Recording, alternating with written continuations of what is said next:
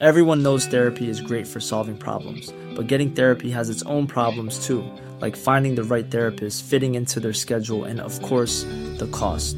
Well, BetterHelp can solve those problems. It's totally online and built around your schedule. It's surprisingly affordable too. Connect with a credentialed therapist by phone, video, or online chat, all from the comfort of your home. Visit betterhelp.com to learn more and save 10% on your first month. That's BetterHelp, H E L P. When we think about climate change and its impacts,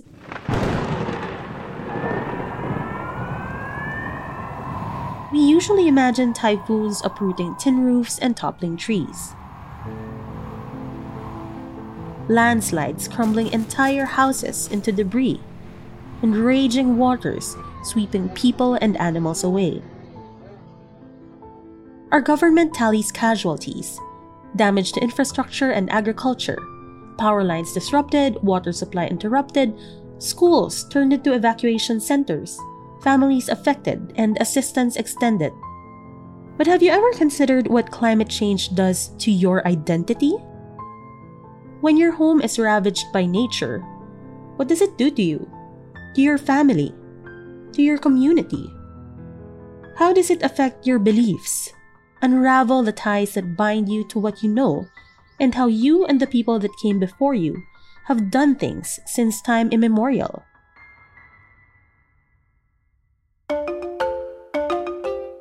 I'm Trisha Aquino, co founder of Puma Podcast. And in this show, we take the disruption brought by COVID 19 to consider not just a new normal that awaits us, but a better normal that we might as well work for. In this episode of A Better Normal, we focus on how indigenous knowledge and culture are affected by climate change, and how these same things can help us adapt to it and even mitigate it.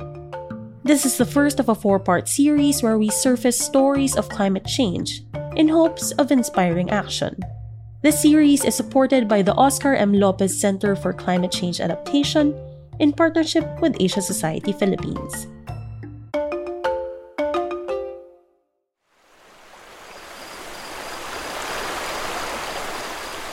Welcome to Nabaoy River. Surrounded by forests and mountains, it teems with life it's a place where children swim and play, where locals catch fish and make a living. Visitors can take in the jewel like waters from the small resorts nearby.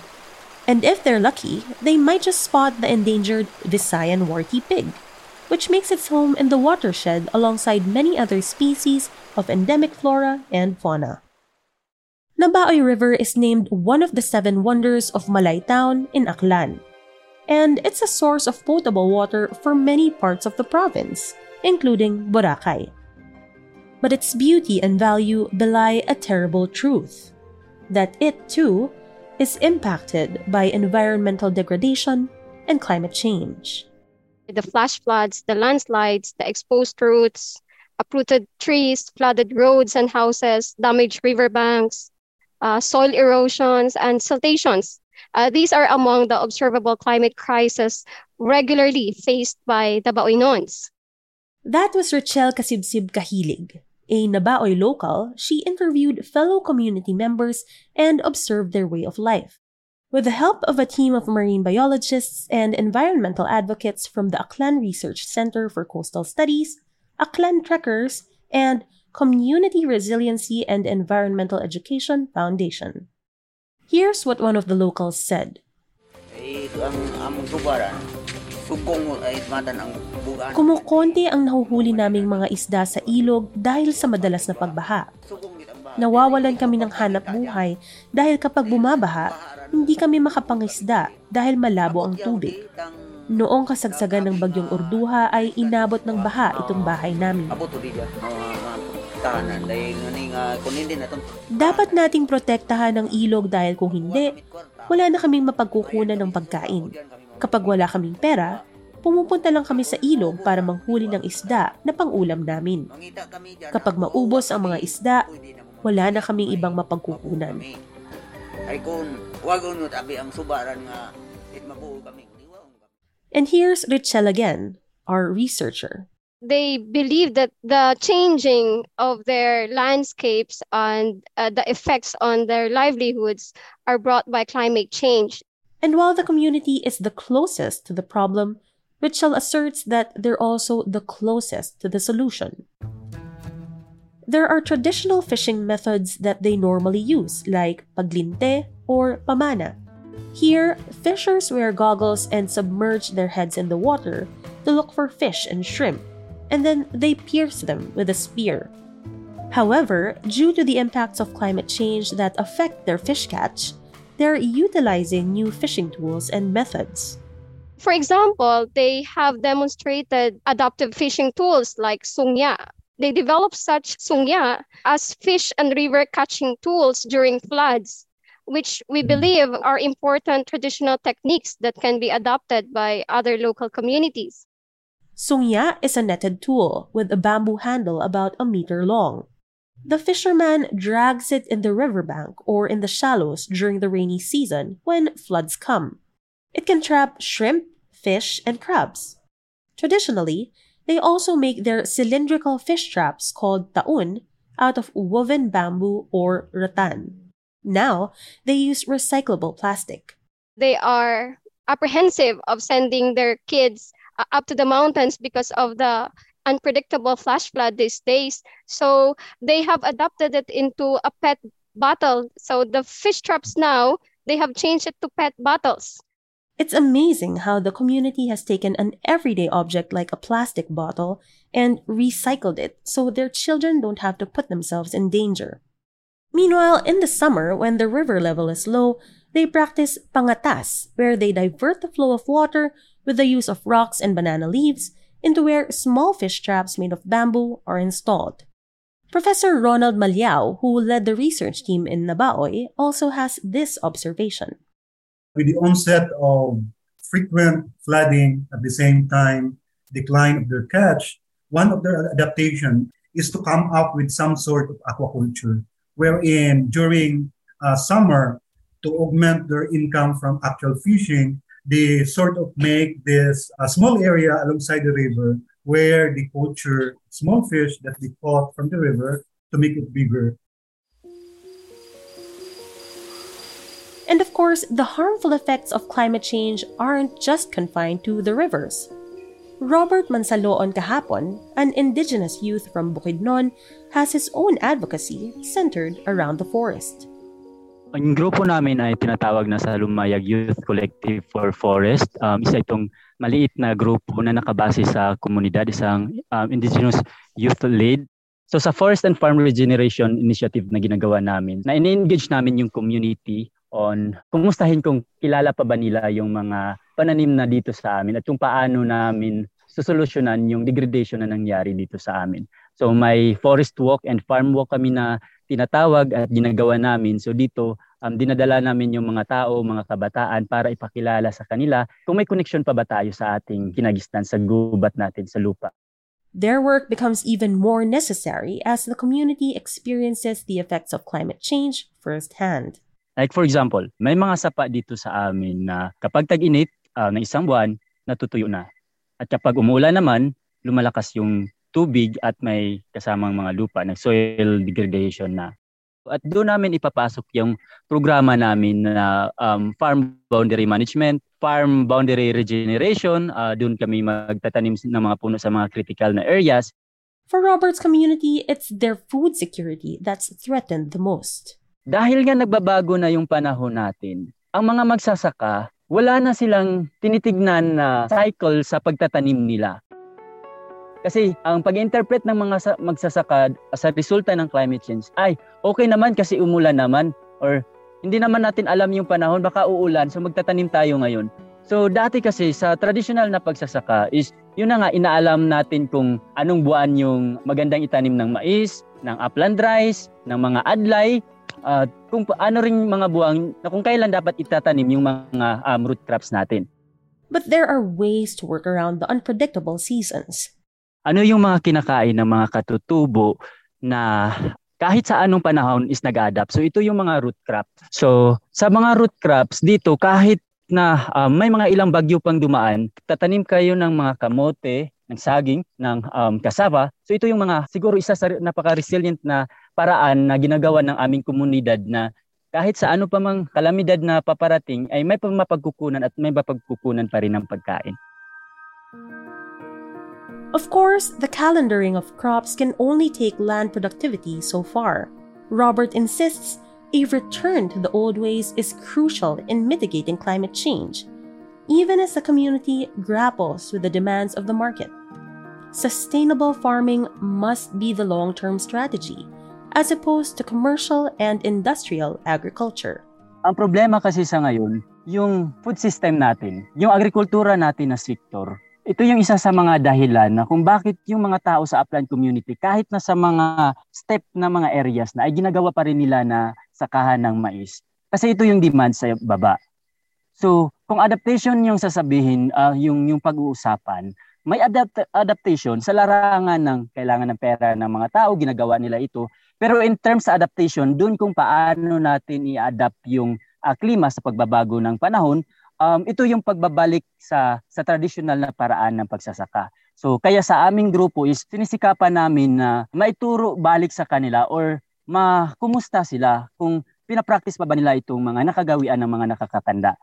So I think yun yung parang importante na malaman din natin yung kung ano yung epekto ng climate change dito at ano yung um, nangyayari talaga sa komunidad at paano uh, mga communities kung paano sila nag-respond at baka yung solution is nandun lang sa traditional na paraan. At this point in the episode, we have a few things to think about. When we say a better normal, does this necessarily mean a shift to something that's new? Or can we reduce the impacts of climate change by returning to traditional practices and shunning the modern, industrial, and extractive activities that led us to the crisis we're in today? Of course, there's merit in using technology and innovation to get us out of our predicament. And as we saw in the tweaks the Nabaoinons made to their traditional fishing methods, change isn't always a bad thing. But there is much to gain in learning about, mainstreaming, and holding on to practices that are rooted in indigenous culture, those that are anchored in care for the community and the environment.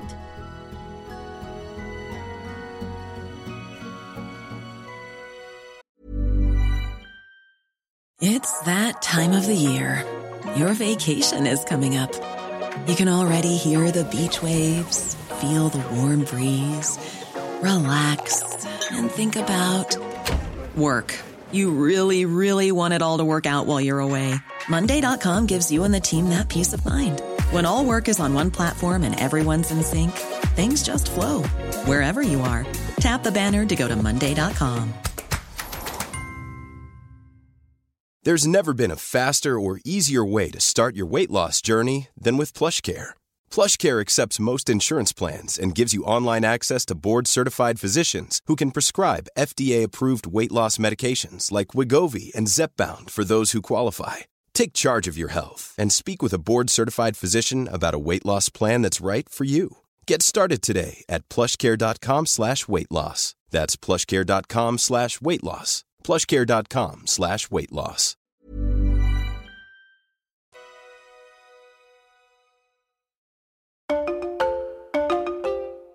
We've been talking about Indigenous knowledge, or IK, and its role in climate change mitigation and adaptation.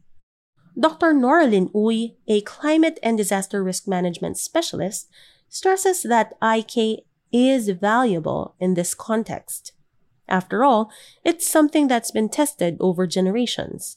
And while it comes from a specific place and community, this doesn't mean that it's static. It can be influenced by external knowledge, and it's continuously developed and tested. Also, this type of knowledge would be practical. So you would look at indigenous knowledge as influencing uh, livelihoods, their strategies on food security, uh, on their uh, habitation. So commonly, indigenous knowledge is used in terms of forecasting and early warning. So our indigenous communities know just based on the weather patterns when certain weather or season is coming. And also they look at the uh, behavior of animals to predict uh, some events that will be happening soon. And of course, there's also uh, adaptation. So we can see here uh, some uh, traditional housing that has served the people in, Bat- in Batanes from uh, being affected by typhoons. And also in terms of, again, food security strategies, they know how to till the land to preserve the soil so they're able to contribute to food security in their community. In fact, climate change scientists all over the world have been advocating nature based solutions, which are often rooted in IK. Indigenous uh, knowledge uh, increases community participation, empowers people, thereby making sure that everyone participates in uh, climate actions. And then the last thing Dissemination of IK by non-formal education can provide a successful, successful model for non-formal teaching and learning, thereby contributing to dissemination of indigenous knowledge to a wider group of people. Intricately linked with indigenous knowledge is spirituality. And in fact, in the context of our episode, it's important to discuss how it spurs conservation. Here's Ritchel, the researcher from Nabaoy the local community or uh, the the Nabaoinons in particular cling on to their taboos, their norms, like they value a certain old tree because they believe a spirit lives there. They don't go fishing on certain period of time on a particular time of the day or on a particular day in a week because of their belief systems. Fishing is prohibited on Tuesdays and Fridays, especially during the mid afternoon, because it's believed that malevolent spirits are most active then. In effect, fishing is limited temporarily. You aren't supposed to announce where you'll fish or have been fishing in public, or you'll suffer bad luck. This for them is unethical, and locals believe that river spirits will punish the offender with a low catch. In effect, they're able to avoid overfishing in the same spot. You must also say tabi-tabi po and bring ginger when venturing into the remote upstream areas of the river, because these are sacred places where spirits dwell. Ginger is believed to ward off evil spirits. In effect, it promotes respect for nature and it prevents overfishing or the overextraction of resources in these areas. Here's Professor Maliao again. He led the research team in Nabaoy. Such kind of belief is similar to spatial management measures like marine protected areas or natural parks, which policy should capitalize so that the implementation of regulation will be easily policed because people people will already follow it because it integrates what they believe as sacred. Dr. Uy adds for most indigenous communities, where they are is not just for them a place where they live, they get their food, but it's also a place where really they can experience their spirit, full spirituality, where they can get their strength. And I, I think that if they can hold on to that, they will be able to uh, really work on doing more positive things if that's lost, there might not be motivation anymore in remaining in that place, and that would lead to, you know, migration of our indigenous communities to other places. Indeed, as spirituality helps mitigate climate change, climate change itself also threatens spirituality. Here's Robert once more, the indigenous youth from Bukidnon. May mga areas dito sa amin, may mga rituals, halimbawa panalawahig, um, ito yung ritual na nasa tubig. Ginagawa ito sa buwan ng June. Apektado ito sa climate change. Bakit? Kasi yung sinabi ko kanina na ang mga ilang ilog dito sa amin ay natutuyo na kapag tag-araw. Ibig sabihin na for kung sa June nagtag-araw tapos June dapat ito ginagawa. So apektado nito ang mga ritual na ginagawa namin. For the Talaandig tribe of Bukidnon in particular, the Panalawahig is a ritual for the spirit of the water called Pamulalakaw. Minda News documented one such affair in 2019 where the Lumad sought the protection and guidance of Pamulalakaw by the Alanib River in Lantapan town. The Datu led the ritual among some 200 members of the tribe. This involved sacrificing chickens on a bamboo altar, the deities invited to partake in the offerings. The families then shared a meal by the river and would continue to celebrate for three more days. Back to Robert. Yun yung nakakalungkot na dahil nga sa nagbabago na, paunti-unti na nililimot, nakakalimutan na, dahil nga doon nga sa tingin ko yung epekto ng pagbabago ng panahon natin. And our environmental advocates in Aklan are worried about the same. For example, in the Baoy River, their spirituality and traditional belief are tied to their sacred places along the Nabawi River. And with the advent of introduction of water dam in the Nabaoy River, at the same time, the impact of climate change, all these sacred places will be disappearing or are disappearing now. Inquirer.net reported back in 2021 that a proposed hydropower plant would encroach upon more than 100 hectares, including forests and a protected zone. It would involve the construction of two dams, waterways, and an underground powerhouse. Imagine an entire belief system, an entire way of life being exterminated. It's clear indigenous people and local communities are at the front lines of climate change, not just as a vulnerable sector, but as environmental defenders as well. What would a better normal look like then? Here's Dr. Uy. So, the dream basically, of course, would be a resilient, sustainable future for our indigenous communities. So, the conversation now is not only a matter of us not leaving them behind, but more importantly, really giving indigenous communities a seat on the table and letting their voices be heard. And here's Robert. Isa lang sa pinapangarap ko, pinapangarap ng komunidad, na gusto ko sa komunidad ay makita ng komunidad balik yung kaimportante ng komunidad, ng pag-uugali ng mga tao, ng relasyon natin sa kapwa, relasyon natin sa lupa, relasyon natin sa tubig, sa biodiversity. So dapat makita ito at maturuan natin yung susunod na mga kabataan na ganito ang pagpapahalaga natin sa ating lupang kinagisnan.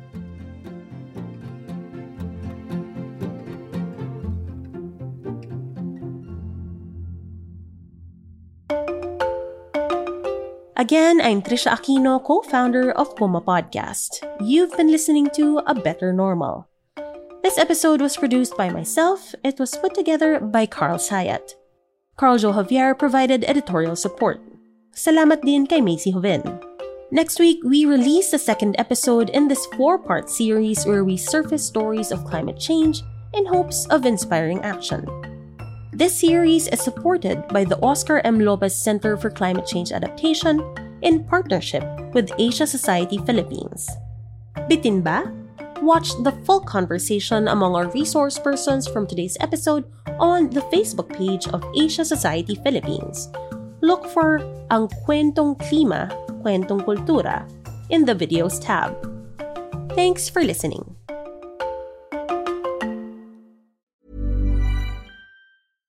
Hey, it's Paige DeSorbo from Giggly Squad. High quality fashion without the price tag. Say hello to Quince.